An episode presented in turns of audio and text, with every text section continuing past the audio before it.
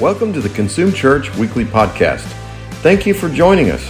We hope you enjoy this message, The Olive Tree Unity in the Body, by special guests Mordecai Wiseman and the Israel First Fruits team. For any further information about this service or the ministries of Consume Church, you can check us out at theconsumechurch.com. My name is Michelle, and I have the privilege of serving uh, as the Partner Relations Director for Israel First Fruits. And as Paula mentioned, I am joined here today by Mordecai and Naeem. And we're going to be talking about walking in unity. We'll share a little bit later more about First Fruits, uh, the organization that we work for, but this morning we really want to share a message with you about walking in unity. And we're going to use the olive tree. And the olive tree is actually a part of our logo. Um, and it's not just a picture, it's not just something that was slapped up there because it looked really good. Uh, it has wonderful meaning and imagery in it. And for those of you who don't know Mordecai and Naim, Mordecai is a third generation messianic believer from Israel. Naim is an Arab, Christian, Palestinian, Israeli.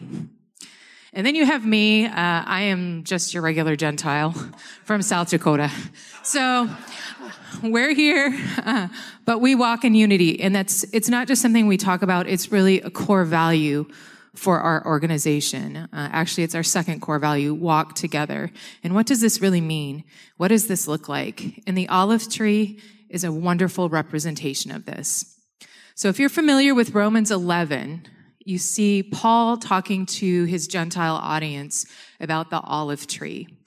And he says to them, You, meaning the Gentiles, you wild olive trees, you wild branches, you were grafted in among them, meaning the cultivated branches, the Jewish people, and became partakers with them of the rich root of the olive tree.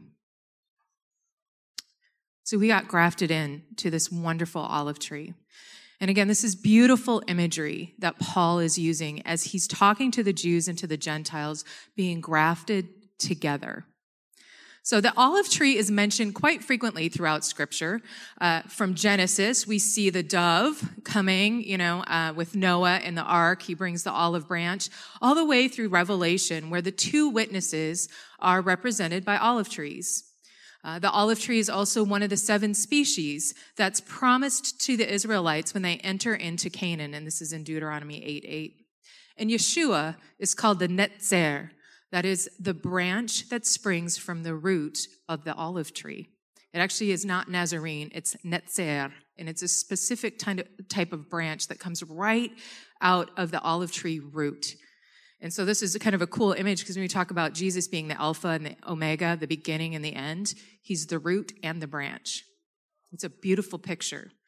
Nothing in scripture is by accident and it's not trivial. No picture, no word, everything has meaning. Everything. And this is very much true of the olive tree. So, some insight into this imagery, uh, some very interesting and unique facts just about olive trees, okay? Uh, in the ancient world, it was used for food. We still eat them, right? Olives are food. We eat them. They're great. They're yummy. Uh, we, it's used for wood, make furniture, to make different, uh, you know, if you go to Israel today, you see all these little tchotchkes and knickknacks made out of olive wood. Uh, that's, that's always been. The wood is useful. And then, of course, we have the olive oil. And this has multiple uses. In the ancient world, it was used for healing. It was a healing balm on skin. It prevents disease and, and, and as, a, as a, um, an ointment for certain things. Again, it's also used for food. And in the ancient world, it's light. So, you know, back then they didn't have flashlights or, you know, lamps. It's the oil in the lamp that creates the light. Think about the 10 virgins, the parable of the 10 virgins. To keep their lamps trimmed and burning, it's talking about the wick and the oil. The olive tree is described as a hardy and vigorous evergreen tree. These trees can live for thousands of years. Actually, I think the oldest olive tree is about 5,000 years old, and it's in Greece. You can still see it today. The trunk can grow up to 20 feet in circumference. And it's a very hard wood, and unlike other trees, it doesn't have rings. Some unique facts. One of the most interesting facts is that this tree blooms in the desert. It thrives in arid places. And its resiliency is found in its roots, which extend into these very wide spreading patterns. And this root system is virtually indestructible. As a matter of fact, it's so robust that it's capable of regenerating itself even when the trunk, the above ground structure of the tree, is completely destroyed. Frost, fire, disease, if that upper part is destroyed, that tree can regenerate itself from the roots. It's a very unique tree. These new shoots appear and they become fruit bearing trees. So it really is a symbol of beauty and abundance. Now, back to, back to Romans 11, we see that the, the ancients uh, clearly delineated between cultivated trees and wild or uncultivated trees. It's very interesting because they have different characteristics. They grow to different heights, they have different shapes, and the fruit is actually a little bit different between a wild tree and a cultivated tree. But what is the same for both trees is that the quality of the fruit uh, is determined by the character of the trunk. It's the richness of the root which enables that tree to bear good fruit. Its source of life, or the source of life for the branches, comes from the trunk, which is grounded by those roots. So, whatever the roots provide, the nutrients, all of that, that is, that's what enables the branches to bear the fruit. And so we see this parallel in scripture where, where God is the root. He determines our character. And a branch will only bear good fruit when it is grafted into or tapped into uh, a very sturdy, solid trunk. So, as we transition into talking about the branches, I'm going to invite Naeem to come up, and he's going to share with us the process uh, of grafting in. Uh, his family actually owns an olive grove, so he has firsthand experience uh, with picking olives and making olive oil. So he may share some of that with us. So, welcome, Naeem. Thank you, Michelle. Good morning, everyone. Well, Michelle, actually, recently they found an olive tree near my town, and they're checking whether it is actually the oldest tree in the world. We're claiming this, uh, taking it back from the Greek. Actually, um, my family are in these days are uh, working on picking the olives, and uh, I should have been there helping them when they're waiting for me to go back and uh, keep the work. So the olive branches, as Michelle mentioned, we first see the olive branch in the Bible in Genesis when the dove comes back with the uh, an olive branch in its beak, resembling hope and a new beginning, new life. And in Isaiah, we read that, um, as also Michelle mentioned, a shoot will come from the, uh, the stump of Jesse. From his root, a branch will bear fruit. And the word Netzer, this root, uh, um, the word Nazareth comes from Netzer, Nazareth. The same root is also used for Notzrim, which is the Hebrew word for Christians. So Jesus is the first new branch. He is the firstborn.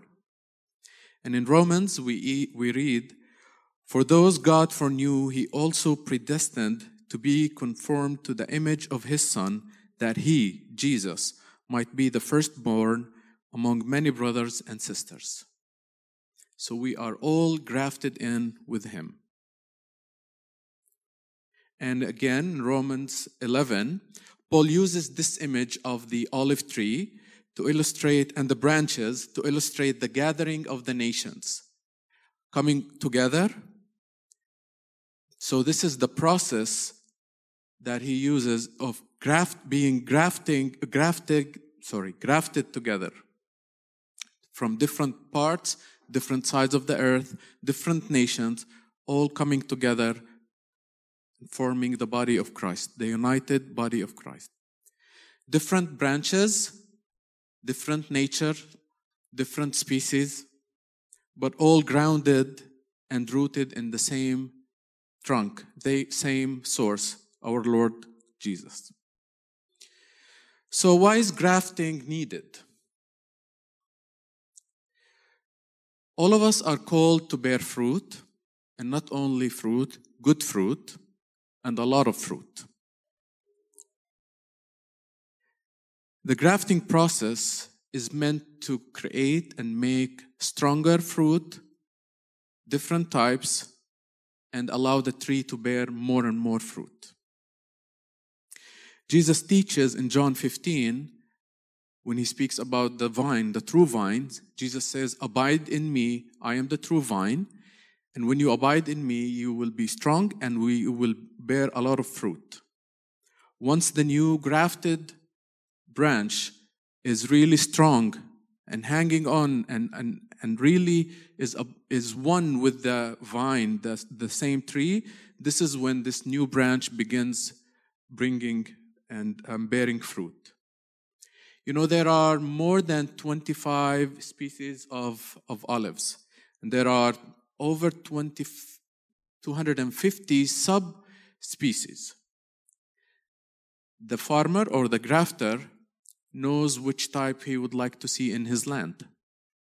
So when he has a specific kind and he would like to see other kinds, if he has uh, uh, small olives and he would like to have bigger olives, if he has green olives and he would like to have a mix of green and black olives, he has to do grafting. The timing of the grafting is determined by the grafter. He knows when to start this process. The process of grafting is almost like a surgery. There are different ways to do it, but they all involve the same steps. The grafter identifies the species he would like to bring into his land, into uh, to add to his uh, trees. He identifies that tree, basically cuts it, cuts made almost most of the branches in it, keeps the branch he would like to keep, and then prepare that trunk for bringing in new branch. Then he goes to the other tree that he would like to bring into his land, identify those shoots or netzers, small branches. And what he does, he cuts them and prepare, prepares, sorry, prepares them to be grafted into the original tree. Now he cuts the bark in the original tree. Surgery. Very, very precise. And he grafts in the new branch. He puts around it kind of a bandage to make sure it's holding. Then you add um, you add some paint so that the uh, um, sap doesn't dry or uh, just run away and keeps dropping.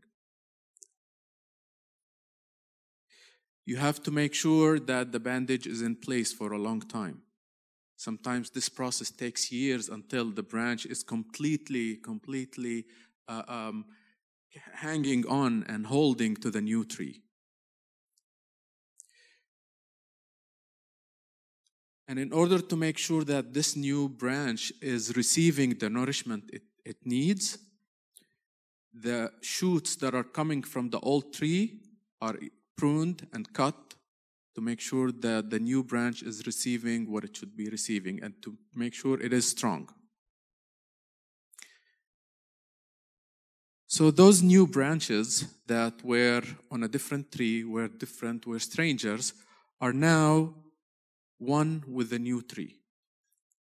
And as the Bible says also in Romans, once contrary to God and wild by nature, were made holy and worthy by God's grace, and now God was able to graft us in to partake in the blessings of Christ. Now, the old and new and the new branches are all receiving the nourishment and the life from the same root, which is Christ our Lord. So for the process to succeed, both the new branch and the trunk have to accept each other, have to live in harmony, have to uh, receive each other and really make sure that uh, we're, we're one now. So I don't reject you because you're from a different tree. After a while, these branches, we, become an integral part of the tree, united in our joint identity and kingdom, but still possesses possess unique characteristics and uh, um, different tastes, different flavors, different gifts, different abilities. Yet we are all now one in this one tree. Different branches, but one tree. There is neither Jew nor Gentile, neither slave nor free, nor is there male and female, for you are all, you are all one in Christ Jesus. This is in Galatians. Our original uniqueness is kept.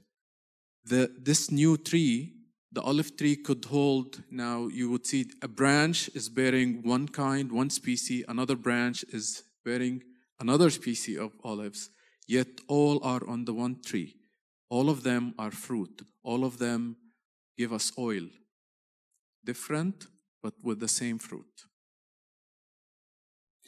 When we all live and we are taking from the very essence of our Lord, our God, this is when we start producing life and fruit that will be a blessing to those around us. I'm going to invite Mordechai to share about the fruit a little bit more.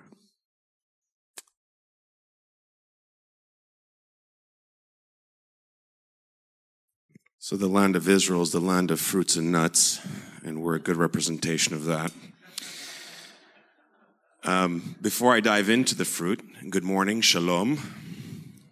Shalom means wholeness, completeness, being made um, one with God.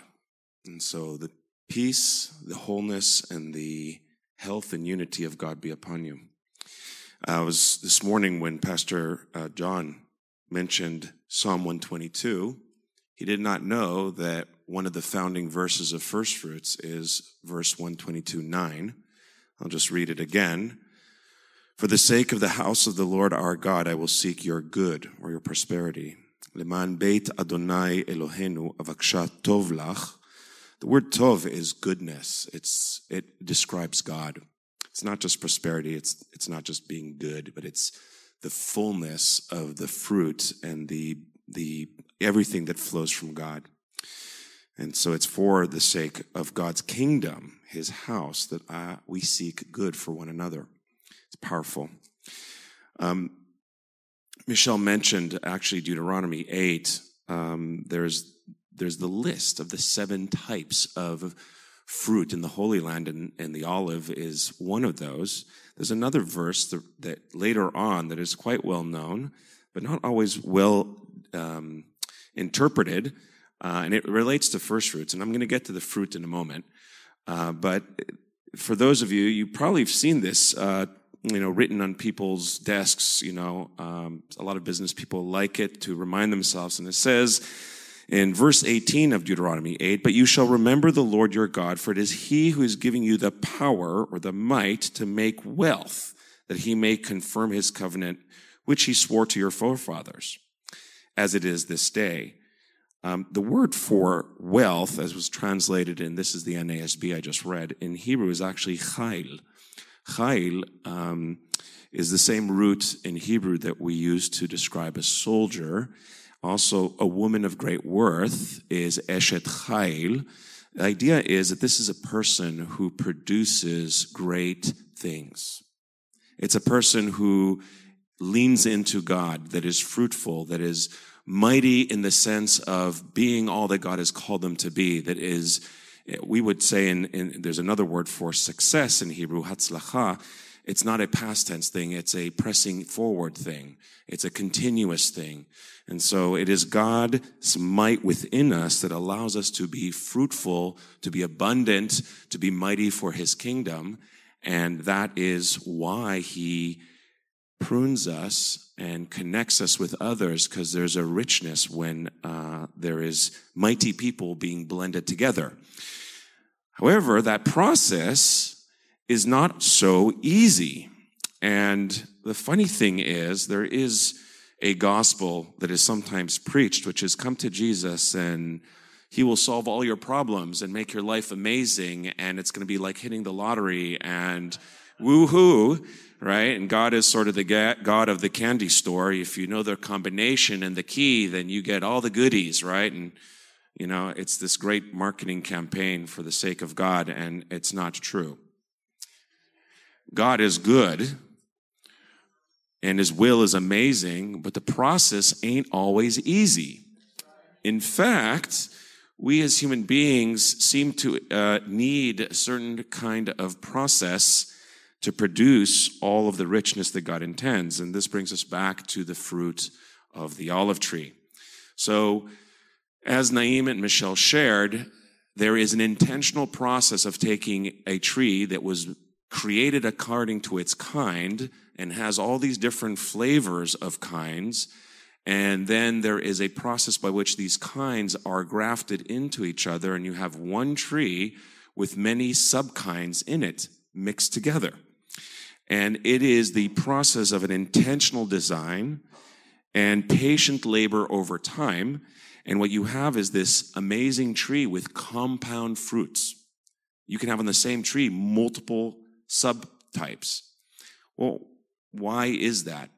Well, some of the most amazing flavors come when you blend different kind of complementary things. Also, some trees are more resilient to disease. Others produce bigger fruit. Others produce spicy fruit. Others produce sweet fruit. Some are better for oil. Some are better for eating. So you can, on the same tree, create quite the blend and also get additional benefits. It's not just the fruit. It's the resilience. It's the strength. It's the ability to withstand uh, drought, uh, et cetera, et cetera.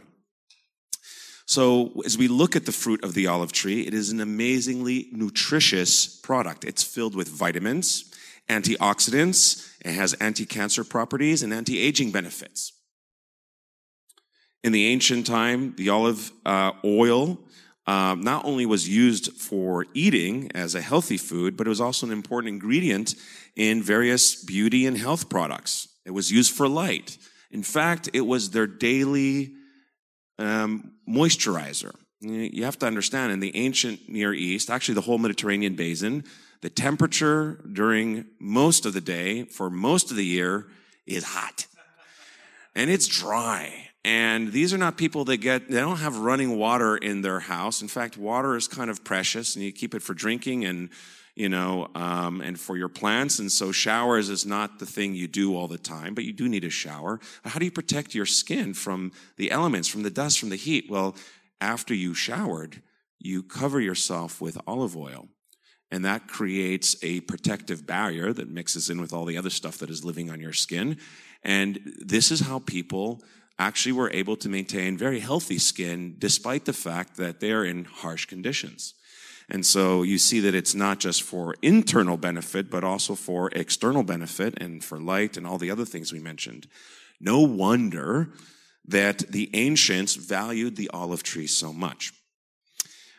Um, and yet, even this amazingly fruitful and nutritious fruit, you're like, there it is, it's ripe, it's right on the tree. Have, how many of you have eaten an olive straight off the tree? Or have attempted to do so. Ah, there are a few uh, brave souls. Did you enjoy that process? And for those who are not seeing the, the, the, the folks in the back, that was not a fun uh, experience, right? Because it has an enzyme in it. The, the, uh, the fresh fruit off the tree has an enzyme in it that will make you sick. This is the fullness of fruitfulness. This is the might of the tree it is ripe and ready to be picked, but not to be consumed. So, how do you get the life, the benefit, all this amazing goodness from these ripe olives? They have to go through a process which blesses us, but they don't particularly enjoy. There's two ways to treat olives in order to them be useful. One is to cure them. That means to wash them with lots of water, uh, smash them a little bit, and then put them in salt water brine and spices and garlic and all kinds of other amazing things for several months. And then they basically ferment. And then they're delicious. The other way is you take a whole bunch of them, you put them in sort of this weaved basket, and you crush them.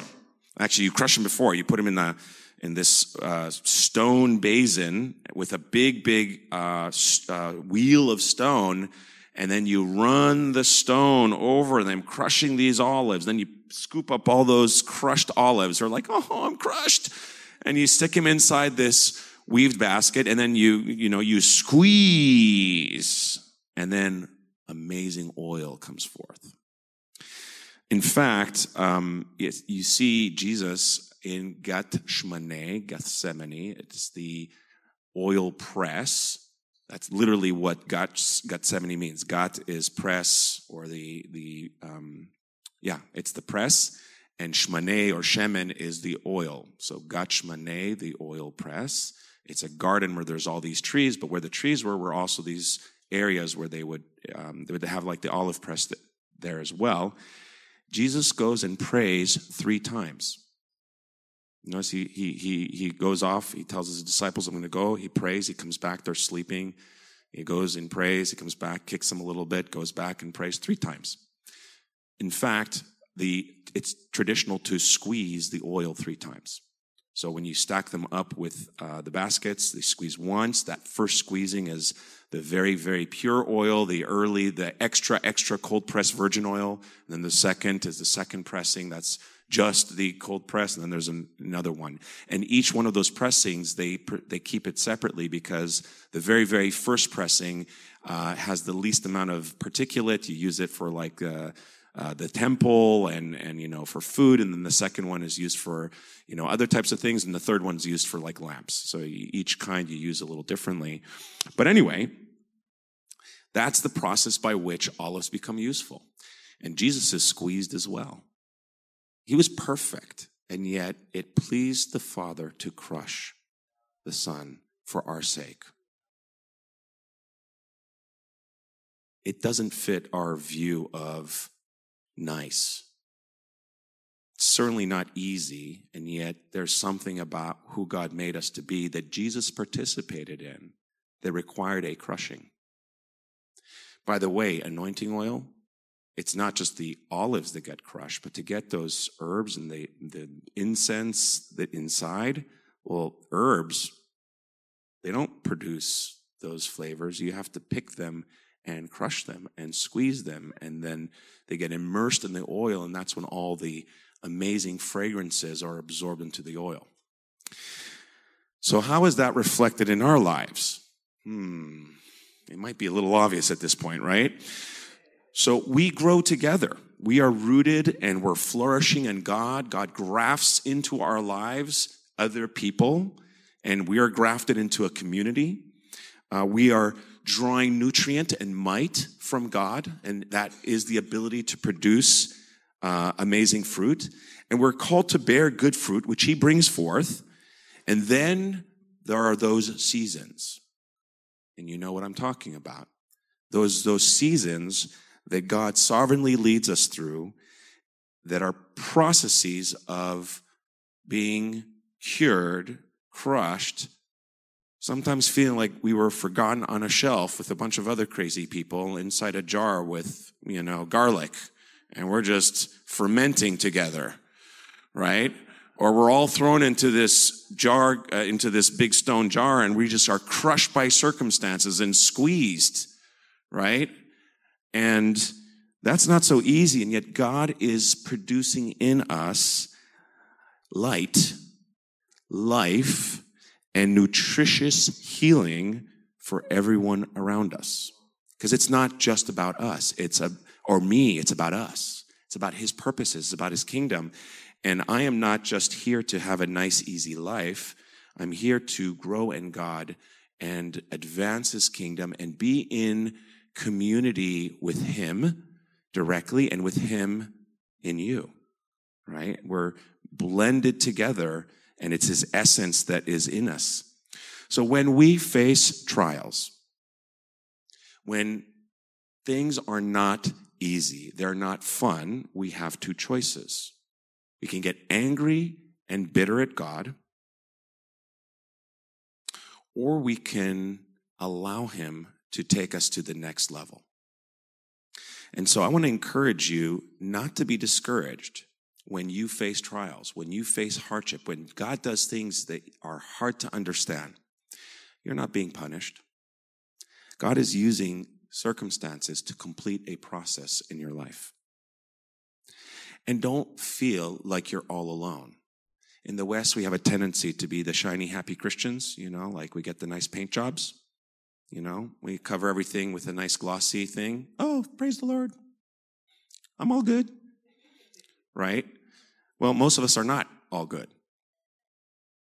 And we are not alone. So if I am suffering, there's a fair chance that there's others around me who are also in a process of crushing or curing or something.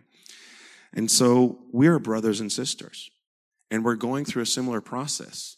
And maybe I'm going through a season of resting, but my brother or sister is going through a season of crushing, and vice versa. And so that's where we are a community that can support one another. God is forging and mixing us together into a, a rich mix of life, healing, and light that surpasses anything that we as individuals can do. So when you feel the heat, when you feel the pressure, when there are uncomfortable circumstances uh, in your life and the heat's rising, take hope and take the hands of those around you. He is enhancing us for His glory. He's forging us into one people. There are many believers, but one body. There are many callings, but one purpose. There are many sons and daughters, but one Father. There are many branches, but one tree. So, how does that look uh, for us in Israel? What does this very practically mean for us? And how does it maybe look for y'all? Right? And after all, though Israel and America are quite different, we're still all humans, and the same things we deal with in Israel are happening here in the US. So, Naeem, maybe you can come up and share a little bit of your family trajectory, and then I'll kind of add in my family background, and maybe there'll be some obvious lessons for North America. Well, um, unity is a easy word, tough to uh, to live. Um, when God told the Israelites and we read in Deuteronomy, Hear, Israel, the Lord thy God is one God. It's the word echad. Echad means one. Three in one. And when Jesus prayed uh, in John 17 about unity, this is the same kind of unity, echad, being one. Okay? Uh, in our context, um, we hear Israel, we think uh, we have, each one has a different idea. Many of us would think, oh, Israel, that's the homeland of the Jewish people. It's uh, so, so many different ideas. Um, in Israel, there's a group of people, about 21% of the population are Arab Palestinians who have been there in the land before the establishment of the state of Israel. Actually, some of them, uh, their roots go back to first century even. My family is um, are Arab Christians. They have been in the land for centuries. I am a fourth generation evangelical. Um, so before 1948, um, my mo- mother's side of the family were living in uh, the town of Nablus, Shechem, that is in the West Bank. Um, my great grandfather, who was a goldsmith, uh, became a born again believer and moved with his family to a town in the Jordan Valley called Bisan or Bechan, uh, where he was one of the deacons of the Anglican Church there, serving the Lord and at the same time working as a goldsmith. In 48, uh, when the uh, um, independence war started uh, Israeli army came into Beit- Bishan, and took all the Arab citizens out of their homes into brought them into the main square, city or town center, and basically told all the Muslims, here are the trucks, you're going to Jordan, to King Abdullah, and all the Christians, you're going to Nazareth. So all of a sudden, my grandfather's great grandfather's family became refugees. They lost everything. They were not allowed to take anything of their belongings. No food, no clothing, no tools for their work, and they moved to Nazareth and had to restart from scratch. Now, this is definitely a very bad and difficult incident, difficult experience. It did create bitterness and pain and, and sorrow in my family. But my great grandfather, who was a believer, made a decision, made a choice to teach his children that God is in control, God is love, and no matter what happens, there are no mistakes, and we should forgive. Now, was it an easy thing to implement? No. Did all his children embrace this? No. Did this, for those who chose to really forgive and bless, it turned into a blessing in their, on their lives. Does this mean that they received justice? No. But still, they have to make, they had to make a choice. Do we forgive or we remain living in bitterness? So I praise the Lord that my mother and some and her father were one of those who embraced this. So this has turned into a blessing on my family. Later on, my mom, met my dad, got married in 1973, and a little bit afterwards, my dad received a piece of land from his father to build his house. It's traditionally, uh, it's a tradition among the Arab uh, community. Now, they are facing a situation similar to what they faced in 1948, but now the person who's claiming the land is my uncle. He claimed this land that was given to my father, and he said, Well, uh, it belongs to me. I don't want you to build your house here. Again, my mom and dad faced the situation where we have a choice to make fight or ask the Lord what to do. My mom was already a believer went down on her knees, prayed, and basically felt the Lord is telling her, release, let go of this land. And my mom made a promise Lord, if you give us a new home, we will dedicate this home to you. So she told my father, and my father was not happy with this decision. In the Arabic tradition, your land is your honor, your dignity. You don't give up your land especially in our country where we just several years ago people lost their land now we hang on to our lands we hold and we don't let go but god is great he has a, a great plan and still gives mom, my mom a grace to uh, um, really lead this and and my dad goes along doesn't really agree with with this but he's going along along. A few years later, God is faithful. He provides another, la- another piece of land for our family, and we were able to build a new home. Now, we dedicated this house to the Lord. My mom told my dad, I dedicated the house to the Lord. I want to do something. He said, You promised you deal with it. So, my mom is thinking, So, how do we um, you know, serve the Lord in this new home. So she hears that there's a group that does child evangelism, and she invites them in, to start a good news club in our house.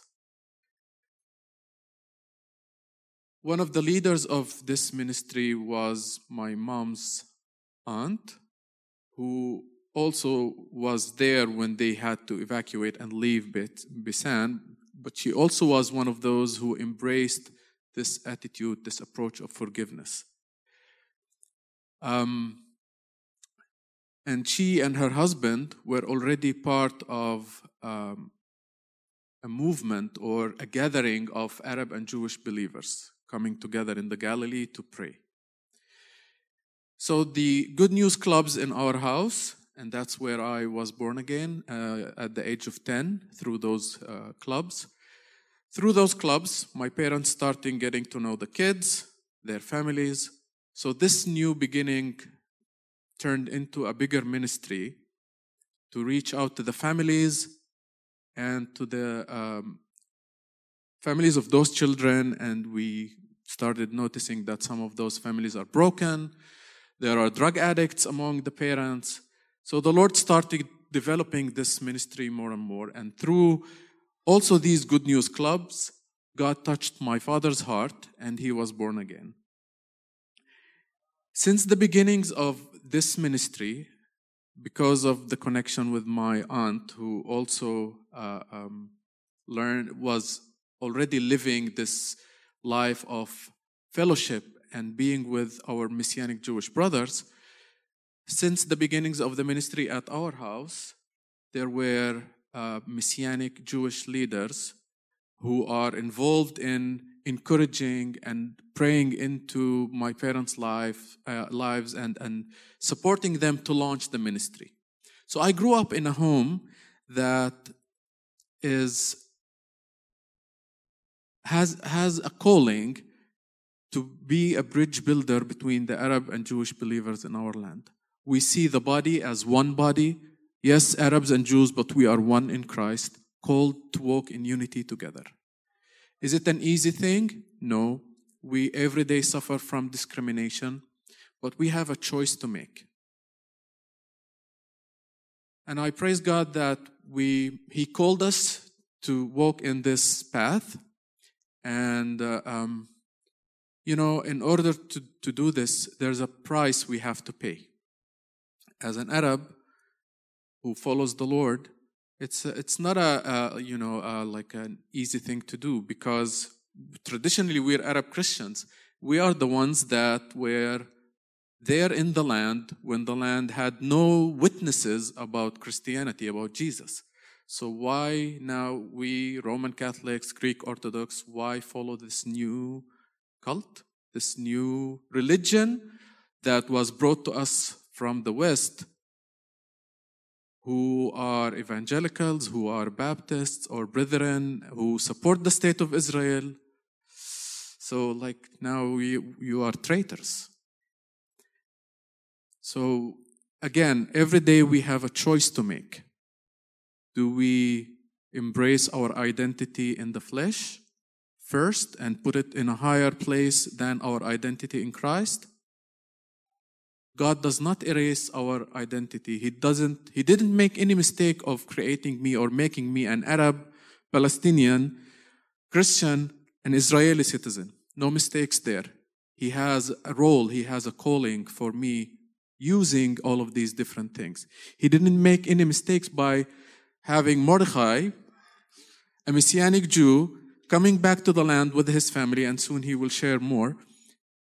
And he, God has, it's not a mistake that Arabs and Jews, Palestinians and Jews are living in the same land. We as believers have a calling. We are the light to that land. We have a calling to walk together, walk in unity. So to me, the natural choice would be because I suffered from discrimination during my years in university. Looking for a job, I got rejected mainly because I am not Jewish. So I have a choice to make. Again, do I just, you know, reject my Jewish brothers because they rejected me or because the state of Israel and the Jewish people are not accepting me or they're not giving me granting me the equality that I'm supposed to get? Praise the Lord. I mean, there's a there's a price to pay but it's a choice. And the olives that are crushed produce good oil. So sometimes the, the price is going to pay out in the end. Not sometimes, always. So I'm going to invite Mordechai to share his story. And I didn't share how we started working together. Well, now that you're here, I'll say that it's a blessing that the Lord, yeah, squeezing, that the Lord, through the journey I went through, led me in, in this path to join Israel First Fruits, that is called to reach out to all the believers in the marketplace to bless our land, both Arab and Jewish believers. And since that's the calling on my family and on my life, I felt that that was the most natural place for me to be. Thank you, Naim.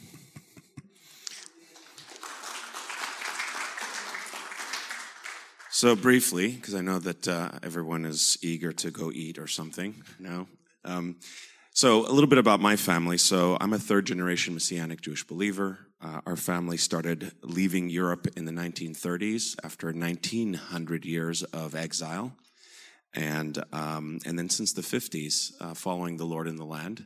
And don't have time today to share all of the story, but um, when my mom was a believer in the as a child uh, in the land in the 1950s, there were 250 believers in the entire land, and it was Jews and Arabs together. And in fact, Naim's mother's aunt was one of the ladies that my mom looked up to. And she, to this day, remembers prayers in Arabic because there's just not that many of us and it was a, it was you know basically we're the lunatic fringe so you know crazy people stick together right so um, you know that for us as jews and naim kind of described a little bit of what what an arab christian might experience if they become born again and clearly muslims coming to faith that's a pretty pretty difficult process.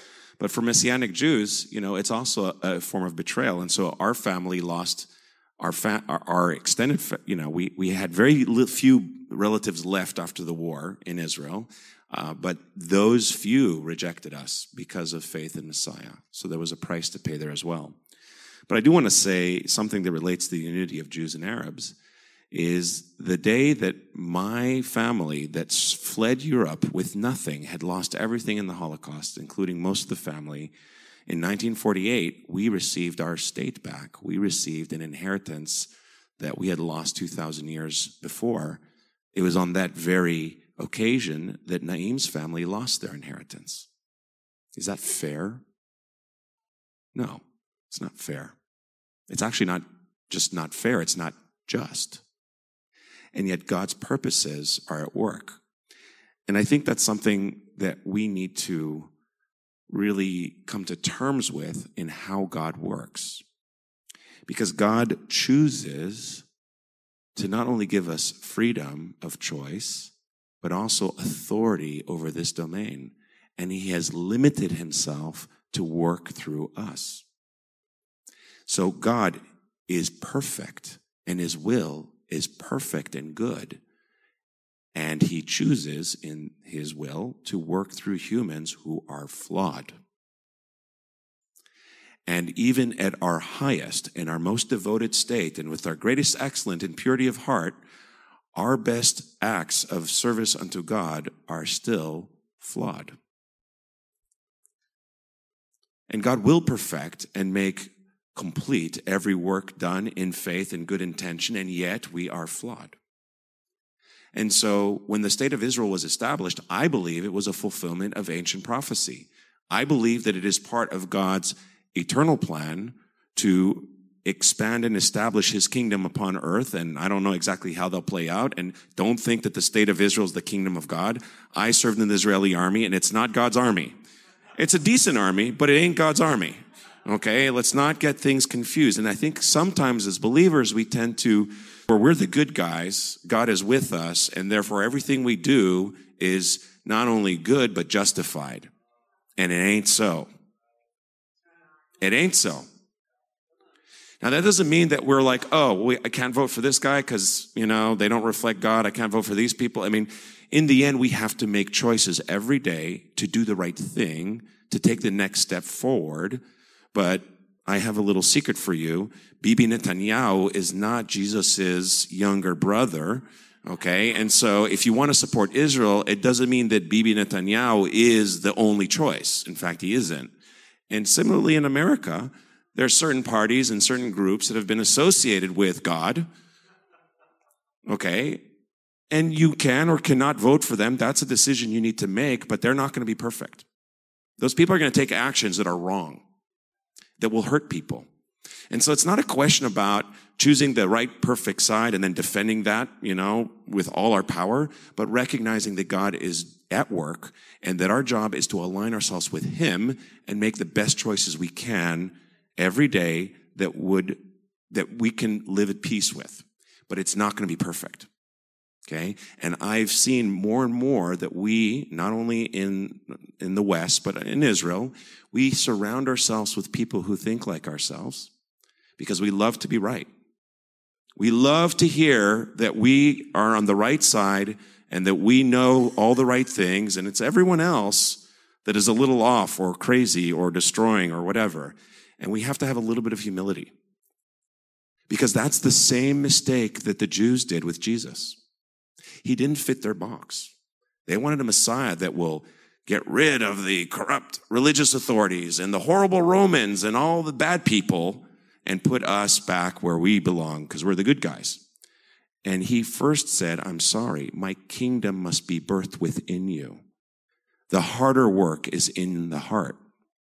You must become changed. The kingdom must come to life in you.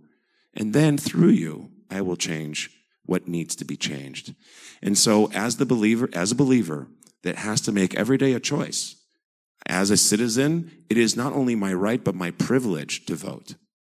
It is my way of expressing what I believe God uh, has put in my hands, which is influence.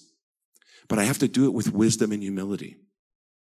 And it's not so much about whether I vote for this person or that person, but how I carry myself, how I communicate, how I dialogue with people, because we're not going to win.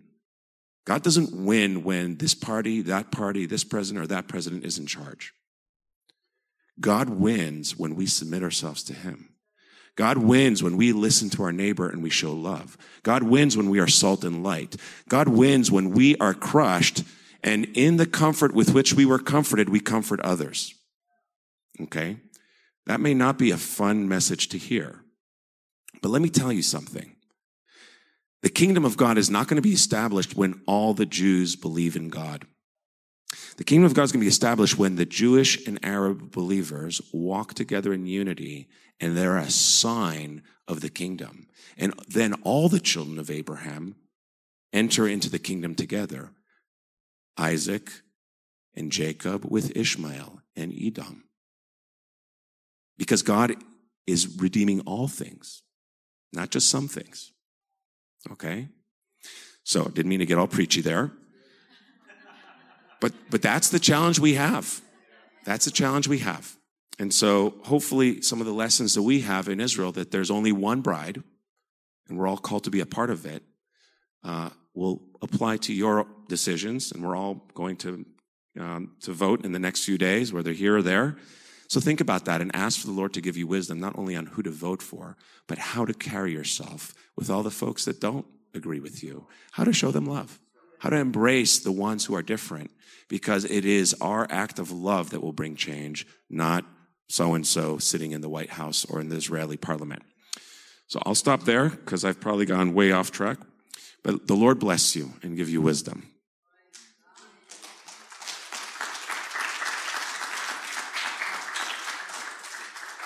I didn't plan to come back up, but just as Morty was sharing, and I think saying this as someone who's from the States, you know, and going to a lot of churches, and we talk about Israel and we talk about the Jews and the Arabs, we tend to have these bifurcated points of view, right? It's either pro one or pro the other. At the beginning, you, you quoted Psalm 122, and we talk about praying for the peace of Jerusalem, praying for her prosperity. So as we leave this place and we consider what we pray for, we seek the prosperity of all the nations. We seek for the Lord Yeshua to re- reveal himself to all peoples because just as, as Mordechai was sharing, it's when Isaac and Ishmael are reconciled. And that's the testimony to the world of, of brothers coming back to the table together. It's, it's a welcoming, an invitation back to the table. So as you read Psalm 122, I would encourage you to think about that maybe in a little different way as we seek the prosperity of Jerusalem, we seek the prosperity of Israel, that it's, it's two brothers. And then we, as the, the, those who are not in Israel, reap the reward of that. Uh, because in, in Romans it talks about if the Jewish rejection of Messiah meant salvation for the world, how much will their acceptance of him be? And that's what we have to look forward to. So thank you. Thank you for listening to the Consume Church weekly podcast. This entire service and others can be viewed on our Facebook and YouTube channels. If you would like to partner with us in raising the next generation of kingdom bringers, you can do so at theconsumechurch.com slash give.